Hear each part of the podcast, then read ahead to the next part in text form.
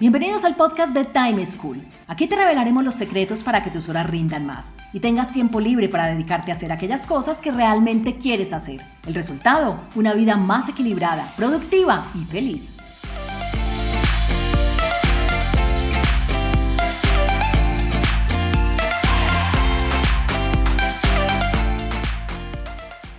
Hola, soy Juan Pablo Lema, un inquieto por la productividad y un estudioso del manejo del tiempo. Bienvenidos a un nuevo capítulo del podcast de Time School, en donde siempre les tenemos recomendaciones para que disfruten mucho más su tiempo. El tema de hoy es el perfeccionismo y su incidencia en la forma como gastamos nuestro tiempo, sus síntomas, sus consecuencias y qué se puede hacer para controlarlo. Para ello contamos con la presencia de Marcela Politi. Marcela es fisiatra y coach ontológica y se dedica al desarrollo personal y de equipos con alma. Además, es CEO y fundadora de Cuidarte el Alma, una empresa basada en Argentina, con más de 12 años de experiencia en el desarrollo del ser, enfocada en sus tres áreas, cuerpo, alma y espíritu. Desde 2020 viene trabajando con un enfoque de desarrollo personal y de equipos en torno al cambio de paradigma que el mundo vive, aquí y ahora. Marcela, bienvenida. Qué placer tenerte en este podcast con nosotros. Bueno, muchas gracias por la invitación. Un placer también para mí acompañarlos y, construir este espacio conversando juntos. Claro. A ver, yo estudiando sobre tu historial, sobre tu perfil, sobre todo lo que sabes, lo que haces, eh, lo que has estudiado, tengo muchísimos temas que me encantaría hablar contigo. Hoy quiero que empecemos por hablar del perfeccionismo. Desde tu punto de vista, ¿qué es el perfeccionismo? Bueno, el perfeccionismo está relacionadísimo con la exigencia. La verdad es que son dos ideas nuestras que no existen. Eh, son dos, dos, construcciones nuestras en realidad, construcciones de la mente. Así que podríamos decir que también podríamos llegar a desactivarlo, esto en nuestra vida, si es que existe, reconociéndolo, por supuesto, ¿no? Claro, me gusta esto. O sea, casi que podemos afirmar entonces que esa autoexigencia, ese perfeccionismo es algo que nosotros nos inventamos y nos imponemos en nuestra vida. Sí, definitivamente. Que puede ser que lo hagamos eh, ahora de adultos porque, nos, porque las cosas, porque la historia, porque lo que nos vino pasando nos trajo hasta acá, o puede ser que lo aprendimos desde niños. Por ejemplo, em, yo me acuerdo que cuando yo era chiquita, eh, eh, teníamos que empezar el día con la cama armada sí o sí o sí o sí. no había opción. Me pasa igual. Bueno, y, en un momento, me acuerdo, eh, en, uno de, en uno de los momentos de mis despertares, cuando empecé yo a transcurrir la vida espiritual, me acuerdo que mi mentora de aquel momento me dijo, ¿qué pasa si no armas la cama un día? yo en ese momento ya era esposa, madre, o sea, me, tenía, tenía una vida muy, yo era muy autoexigente y, no, ni loca me permitía que haya ni una tierrita en la casa. Y eso la verdad es que no, no, no era, no contenía ni mis emociones, ni la de mis hijos, ni de, no, era por ahí el camino. Y ese día que ella me preguntó eso, le dije, lo pensé profundamente y le dije, la verdad que nada, no pasa nada si no armo la cama un día. Y, y ahí es ese darse cuenta, ¿no? Cuando uno se empieza a dar cuenta de, hasta dónde es una exigencia impuesta, hasta dónde yo quiero que todo sea perfecto, hasta dónde quiero controlarlo todo. Claro, y creo que tocas un punto muy importante y es que este darse cuenta arranca de, primero, autoconocernos, lo que tú decías. Yo soy así, ¿por qué soy así? ¿A partir de cuándo o qué situación o qué he hecho generó que yo me volviera así? Y no simplemente, este es el deber ser o todo es así o es externo, no. Arranca por ese autoconocimiento. Y lo segundo que tú mencionabas ahí es, ¿qué pasa si cambio? Sí, muchas veces estamos pegados de parámetros externos eh, y tratando de seguir unas reglas y unas normas que están inclusive en nuestra mente. Sí, y que las adoptamos posiblemente. Correcto. En esto que decías recién, vos recién dijiste algo súper clave, deber ser o deber hacer. Y ahí es en donde nos empezamos a enganchar, ¿no? Ahí empezamos, bueno, debo hacer esto, debo cumplir con aquello, debo tener estos estándares altos. Y si, la, si yo me pregunto, ¿quiero hacer esto? lo hago porque quiero, lo hago porque me lo impuse, lo hago porque si no lo hago no soy lo suficientemente perfecta. Entonces estoy en el hacer y nunca me paro en el ser, nunca me lo pregunto, nunca me cuestiono. ¿Esto que estoy haciendo me hace ser una persona feliz o plena o en paz?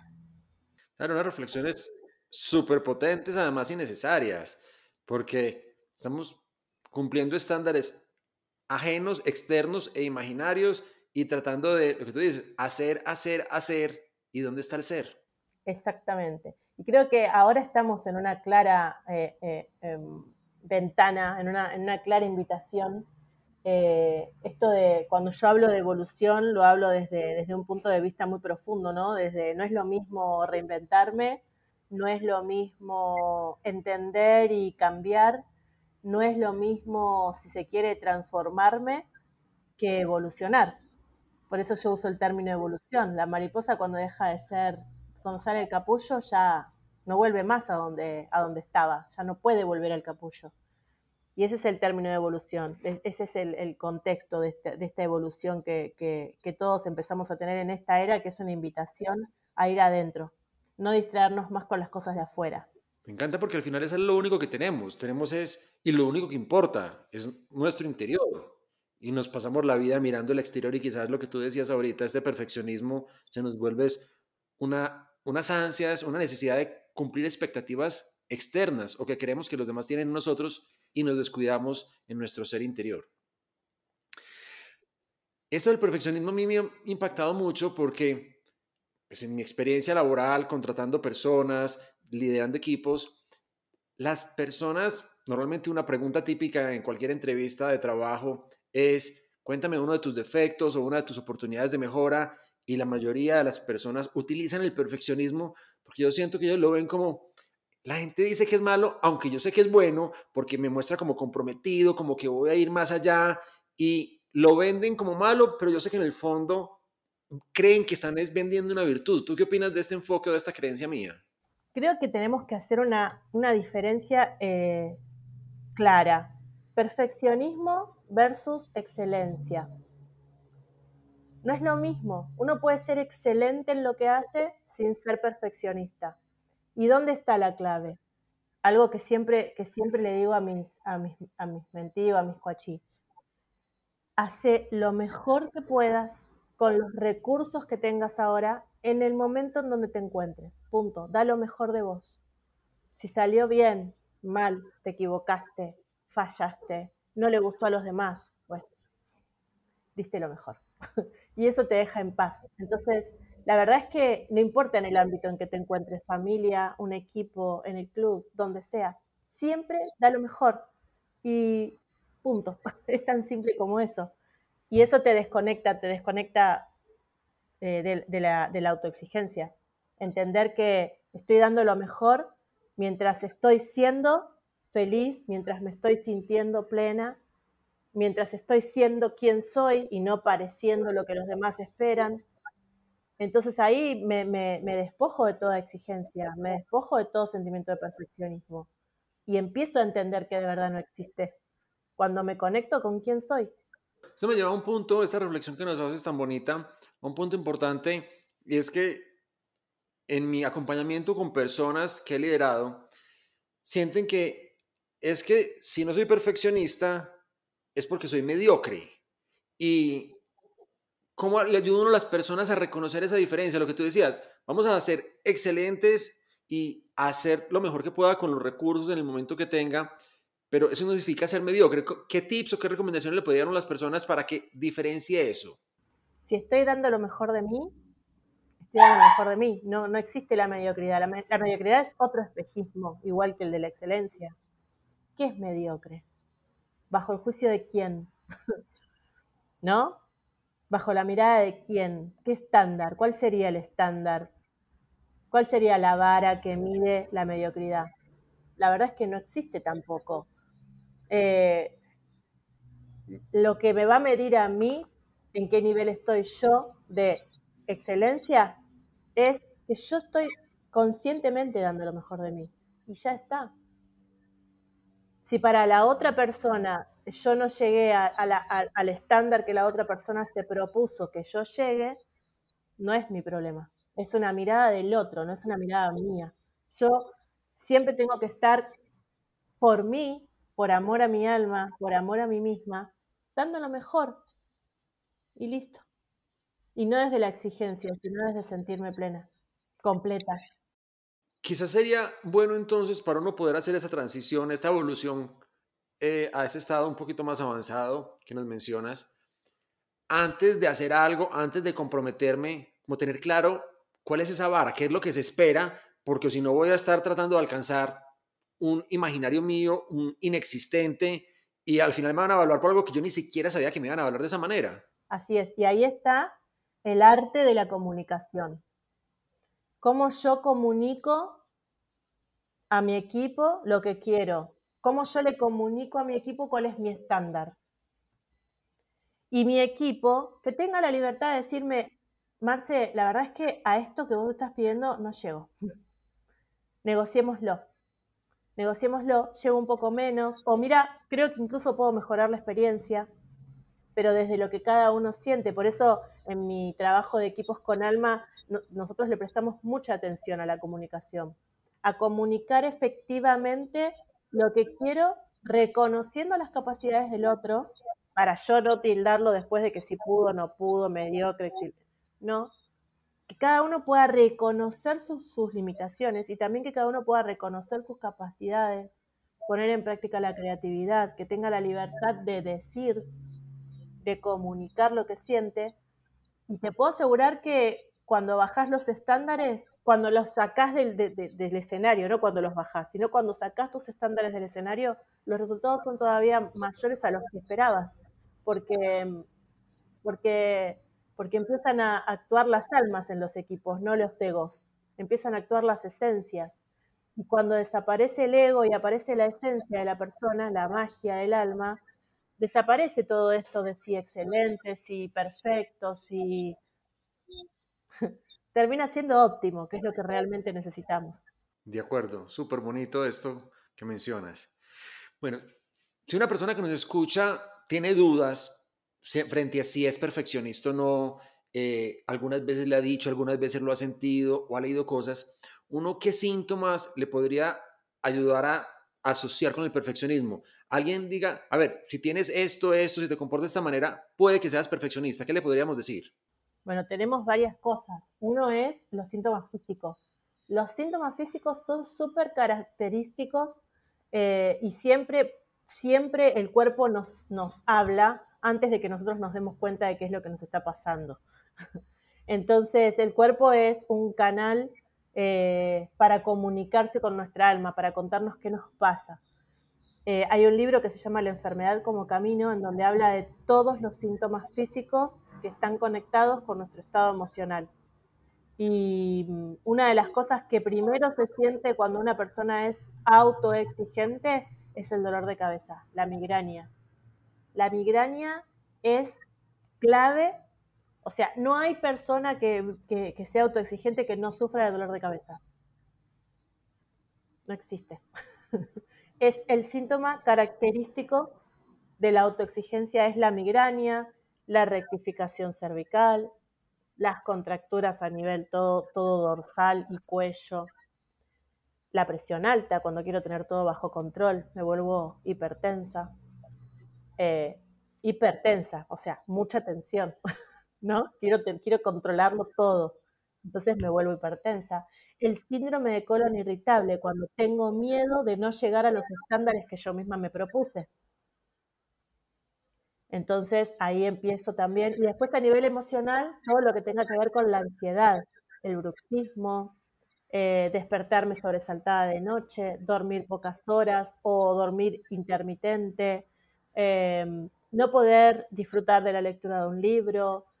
¿Por qué? Porque estoy leyendo el libro y estoy pensando lo que tengo que hacer después y estoy pensando de qué manera lo voy a hacer y qué acciones voy para que quede perfecto y entonces no voy a disfrutar de la lectura de un libro. Son esas personas que se van de vacaciones y se enferman, se sienten mal cuando están de vacaciones o están bien toda la semana y el domingo se descomponen porque no saben descansar. no saben relajarse, no se pueden relajarse, todo tiene que ser perfecto.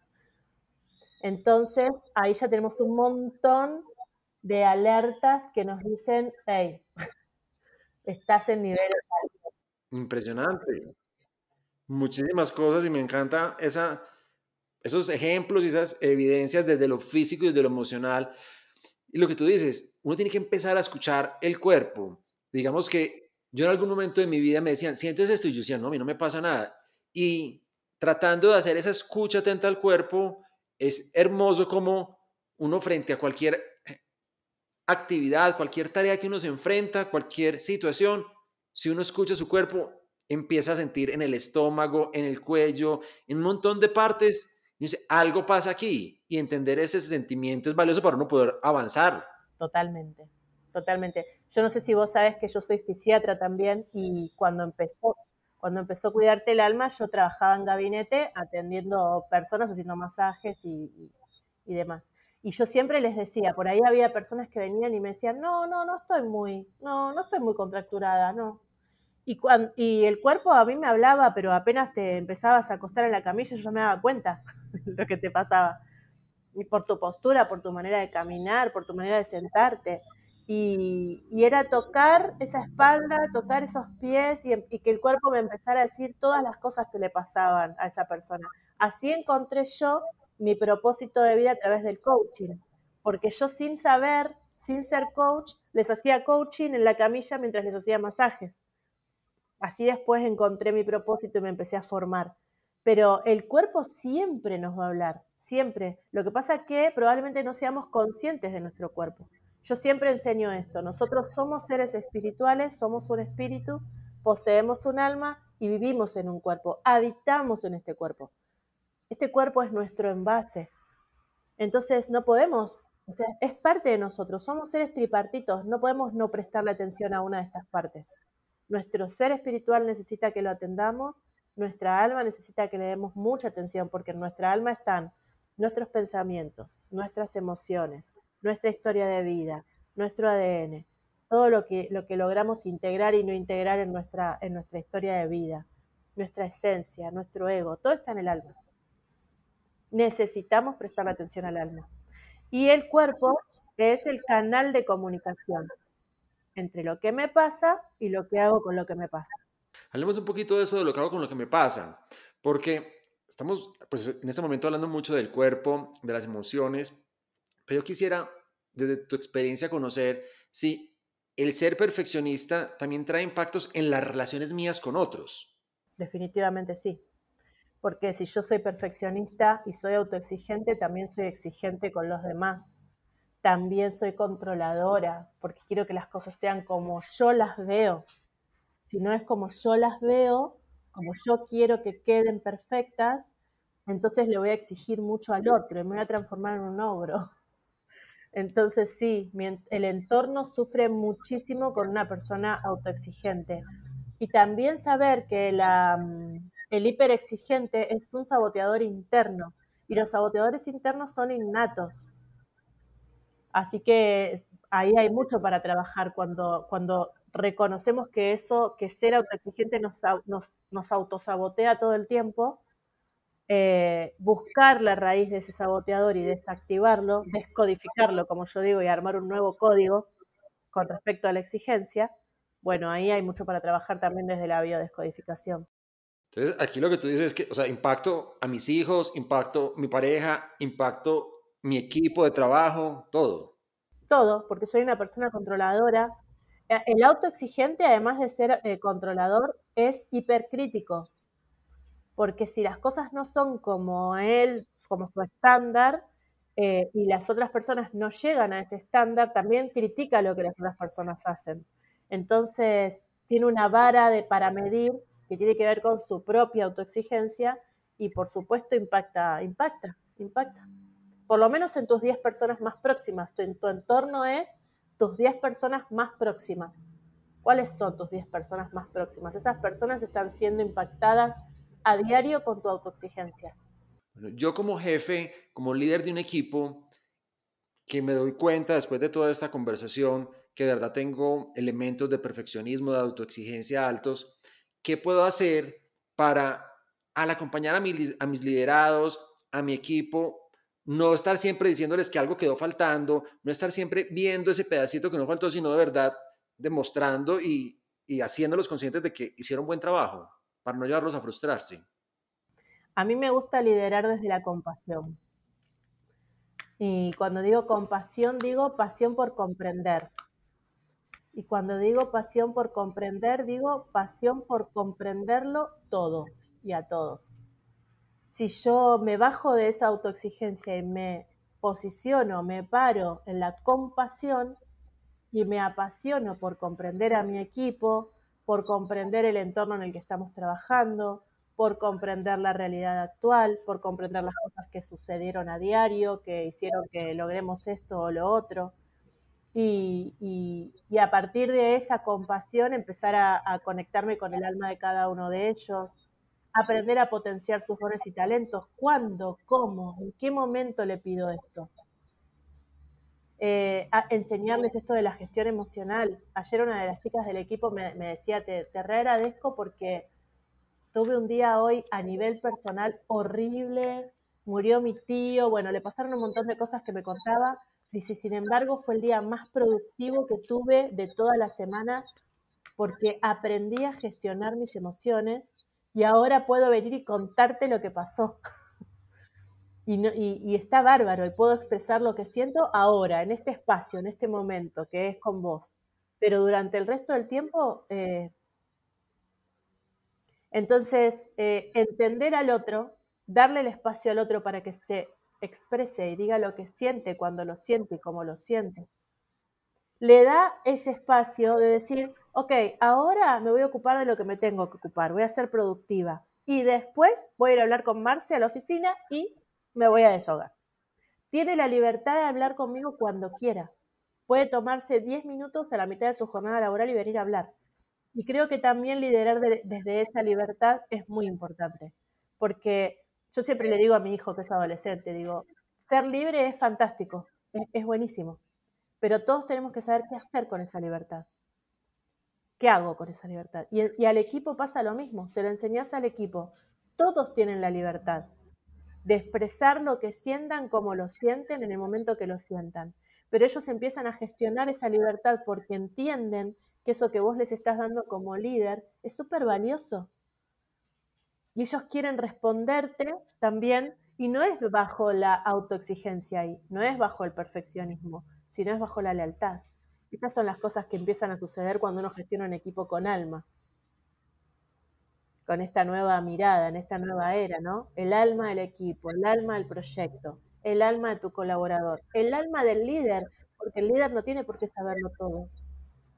Muy interesante esa reflexión, muy valiosa y varias veces en tus expresiones utilizaste la palabra conversar y yo sí creo que liderar equipos y gestionar personas es parte de saber conversar, tener la habilidad de conversar y abrir estos espacios para conversar. Definitivamente. En mis equipos esos espacios están abiertos todo el tiempo. No hay un horario, ay, ahora vamos a... Los martes a las 11 conversamos con Marce. No. Dentro del horario laboral yo estoy disponible y nos podemos tomar cinco minutos. Si estoy, eh, si esto, ahora estoy online, pero si estoy presencial, nos vamos a tomar los minutos que necesitemos, vamos a salir de ese ámbito, vamos a ir a un lugar preparado para conversar y vamos a conversar y está todo bien y no pasa nada. Y te puedo asegurar que cuando vuelven al escritorio son todavía más productivos porque se sacaron la mochila encima.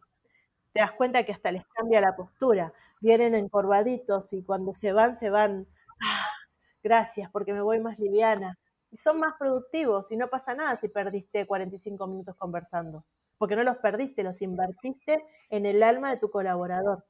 Bueno, hemos hablado mucho del perfeccionismo desde el punto de vista individual, pero a mí me surge una duda. También uno puede decir que hay equipos perfeccionistas o que hay empresas perfeccionistas, organizaciones perfeccionistas. Definitivamente, definitivamente. Por eso, eh, yo eh, también en los equipos utilizo la herramienta del enneagrama para, para medir ¿sí? Eh, el alma de, cada colaborador, porque si yo tengo un montón de neatipos 1, que son todos perfeccionistas, y armo un equipo de neatipos 1, y voy a armar un horror, un horror de equipo perfeccionista, eh, que se van a pelear unos con otros, que se van a criticar los unos con los otros, que no se van a potenciar los unos con los otros. Entonces es muy importante también conocer qué es lo que guía esa alma, qué es lo que, qué inyecta esa alma.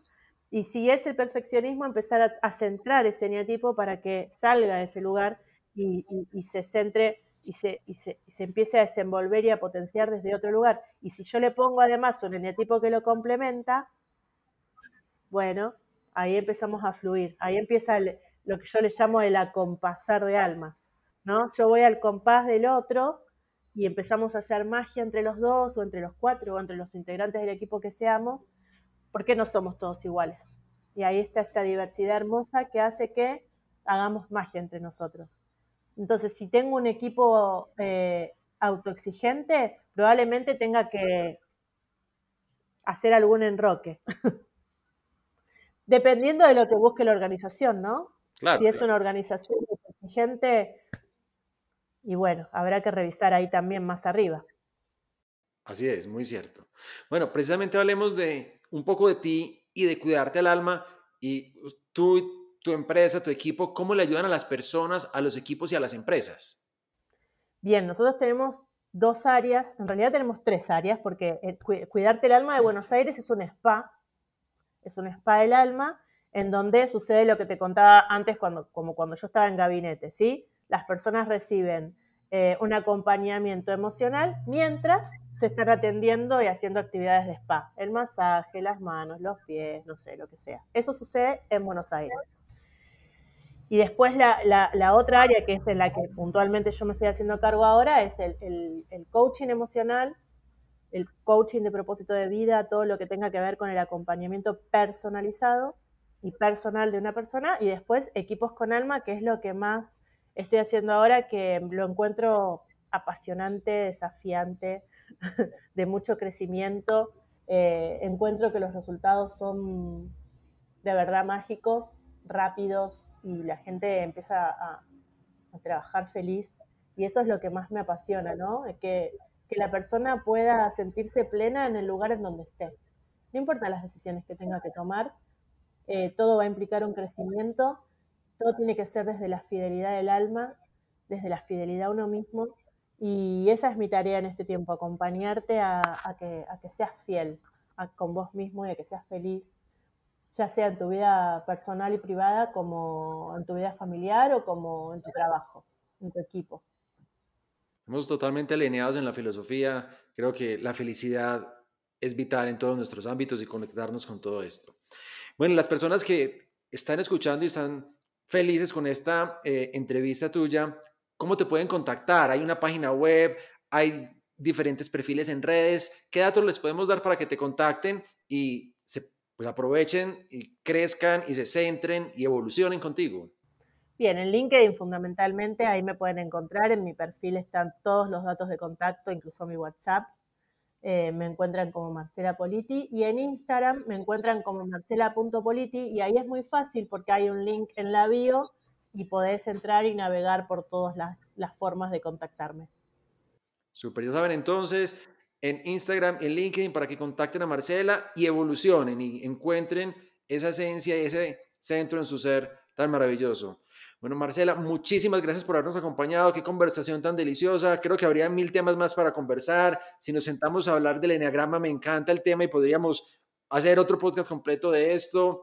En fin, hay muchísimas cosas, pero quiero agradecerte, no quiero usar de tu tiempo y de verdad fue un placer para mí tenerte en este podcast de Time School. Muchas gracias, Juan Pablo. Para mí también fue un placer. Un abrazo gigante y bueno, sí, nos estamos encontrando en cualquier otro momento. Claro que sí, un abrazo, chao.